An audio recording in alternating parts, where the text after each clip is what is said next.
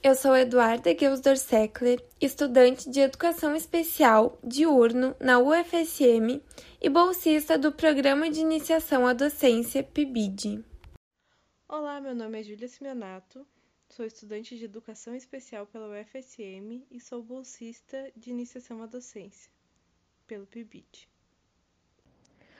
A sexualidade humana por si só já é um tabu muito grande dentro da nossa sociedade.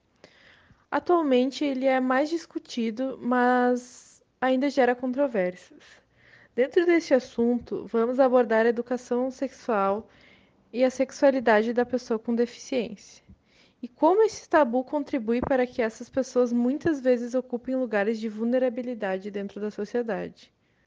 A sexualidade, já sendo um assunto pouco discutido em lares brasileiros, a escola falando pouco ou nada sobre isso, muitas vezes sendo censurada, a falta de políticas públicas eficientes faz com que vejamos crescentes casos de abusos sexuais, violência, estupros, disseminação de infecções sexualmente transmissíveis e gravidezes indesejadas.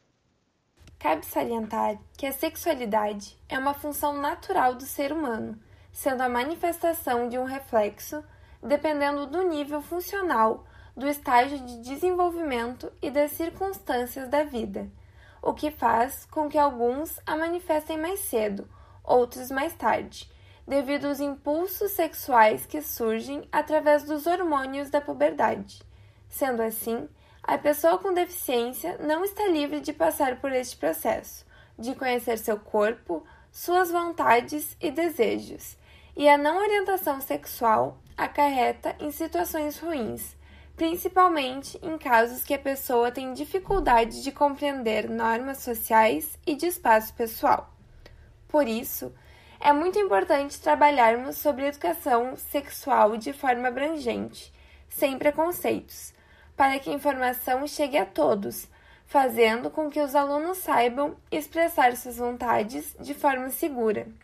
A educação sexual vai muito além do sexo, também sendo questões de saúde servindo para acompanhar o desenvolvimento da sexualidade para que ocorra de forma saudável, para informar sobre questões de higiene pessoal, menstruação, métodos contraceptivos, infecções sexualmente transmissíveis e também para ajudar a desenvolver as relações interpessoais.